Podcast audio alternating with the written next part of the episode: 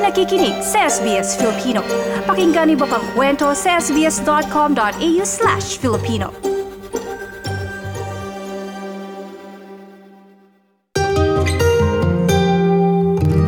tagal naming inaabangan yung pag-open ng borders. Talagang hindi ako nag-apply ng visa even before hinintay talaga namin na may announcement. Kasi ayaw naman namin umasa sa false hope pala na mag apply ako patapos hindi pa pala open or matagal pa pala magbubukas, ganun. Really, really happy. Yeah, really good actually, because we've been waiting such a long time because of the borders in Brisbane and Australia. It's been so hard because of the the borders have just been closed for such a long time then all of a sudden they just they're reopening everything it's such a shock really but it's also really good to hear Umaapaw ang saya ng magkasintahan na sina Celine Bautista na nasa Pilipinas at Queenslander na si Sam Stott nang mabalitaan na magbubukas na ang Australia ngayong 21 ng Pebrero para sa mga turista. Magtatapos ang 2019 nang magbakasyon si Sam sa Pilipinas kung saan dito niya nakilala si Celine sa Maynila na nooy wala ding kasintahan. Nagkapalagayan sila ng loob at nagsimulang mag-date. Pero kailangang bumalik ni Sam sa Australia at na-tsempo naman na nagsara mga border dahil sa pandemya. Nagpatuloy ang kanilang komunikasyon pero di inaasahan ni Celine na aabot ng mahigit dalawang taon ang kanilang paghihintay sa muling pagkikita. Hindi, wala talaga akong expectations. Okay, nung first time na nagkita kami, eh, ngayon nga, nung dating pa lang kami, hindi talaga ako nagsiset ng expectations ko ng sobrang taas kasi he's younger than me. Uh, expectations ko ay uh, baka magsawa din to kasi virtual eh, LDR, 'di ba? Sobrang hirap noon. Tapos for um for people na yung really at the peak of their 20s, they would really prefer na, syempre, yung nakikita mo, nakakasama mo, especially sa state kasi ng Queensland, ba Hindi naman sila masyadong nag-lockdown. So, parang, alam mo yon free to date naman talaga siya kung gugustuhin niya. Pero ayun, we were able to make it work naman. Aminado si Sam na nagustuhan niya ang dalaga dahil sa pagiging maalagain nito. Mabilis ding lumalim ang koneksyon ng dalawa kahit malayo sa isa't isa. Probably the most thing is she's always nice, she's always caring, she's always wanting to help out whenever she can, even if it's, you know, just anything online or just able to have a conversation with me constantly. Like, she's a very nice person who I fell in love with when I met her in person. And it's just been one of those things where we've just kept in contact almost every day just because we have this strong connection with each other. And I think that once once we do see each other in person again, it will be a much stronger relationship to build off of. Uh, nagulat ako na sobrang understanding niya. Siyempre, um, it's really hard to find someone na would really take the time to understand you. Like, it's really easy to just dismiss yung attitude mo na hindi naman maganda, na aawayin ka na lang, ganon. Kasi syempre, meron naman tayong own toxic behavior.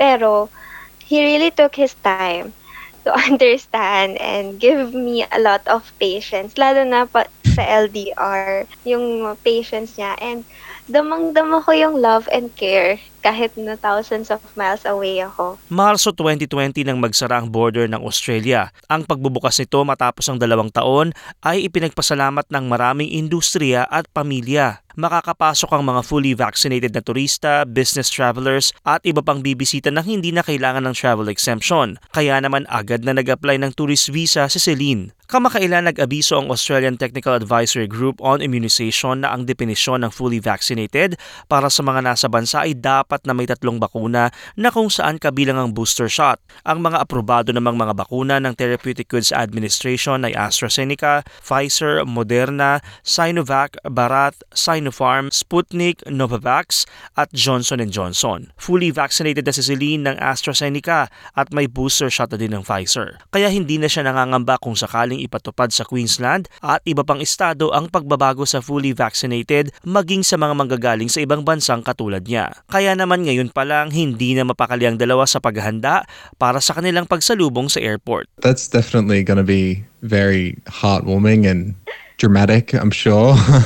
um, yeah, I'm sure that, you know, the first thing we'll do is probably go somewhere nice and spend time with each other and then probably introduce it to my family and go from there, really. siguro baka tumakbo ko. Parang ano, telenovela feels. Pero feeling ko talaga gagawin ko siya. Kasi syempre, dalawang taon din yun na hindi kami nagkita. So, ah yun yung napipicture ko na gagawin ko pag unang beses ko siyang nakita. As in, baka tumakbo talaga ako. Samantala maaari ding makapasok ng Australia mga hindi bakunado na may kondisyong medikal basta may maipakitang medical certificate. May kanya-kanyang panuntunan ng bawat estado at teritoryo. Karamihan ay hindi na kailangan ng quarantine sa mga biyahero mula sa ibang bansa maliban sa Western Australia na may dalawang linggong quarantine. Ang mga bata naman edad 12 pababa ay pinapayagang bumiyahe kahit walang bakuna at ang edad 12 hanggang 17 ay papayagan din ngunit nakadepende ito sa restriksyon ng estado at teritoryo. Hindi man natapat ng Valentine's Day ang pagkikita ni Sam at Celine, isang magandang regalo na para sa magkasintahan ang pag-asa na magkasama sa Australia. Yeah, so I'd either send like flowers or chocolates with maybe like a note or something, and we'd probably just call and maybe watch something or just discuss things. Ako rin naman, hindi ako nagde-demand or anything. Sabi ko nga sa kanya, um, wag nang mag, uh, wag na masyadong magpadala ng flowers, ganun, kasi mabilis um, uh, malalanta naman, ganyan. Pero I really appreciate it kasi syempre kinikilig pa rin ako. Bagaman hindi naging madali, mas napatatag ng pandemya ang relasyon ni Sam at Celine dahil mas pinapahalagahan ng komunikasyon at atensyon sa bawat isa. Kaya payo nila sa ibang nasa gitna ng LDR. I think just being committed to each other really. We just because we're online, she's online for work and I'm on my computer almost every day because I do IT, I think it's just something that kind of suits us as well. We are always online, so we kind of just go one step at a time and just keep keep ourselves in our relationship and try and keep the connection strong. Actually, recently ko lang talaga siya natutunan. Kay Sam lang. Ayan. Very nice na, he really taught me how to really communicate freely. Yung, kasi communication is key to everything actually. Mm. So, ayun, I've learned mm-hmm. that it's very important. Lalo na pag LDR. Kasi, syempre, prone yung miscommunication. Diba? Or misunderstanding kasi nga hindi alam yung tone of voice, lalo na kapag chat lang siya.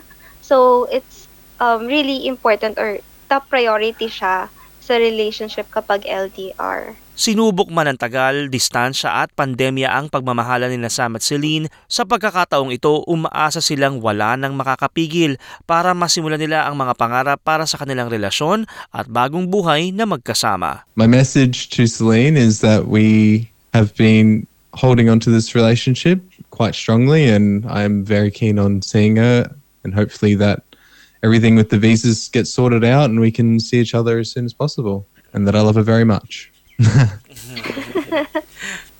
I, um, just hang in there. We'll get through this. Just a few more months and we'll see each other soon. TJ Korea para sa SBS Filipino.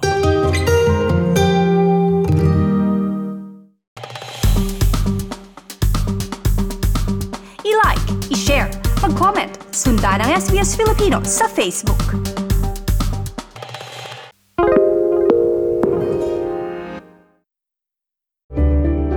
Need a few minutes to reset? Great Minds is a podcast from SBS that guides you through different meditation styles from around the world. Listen wherever you get your podcasts.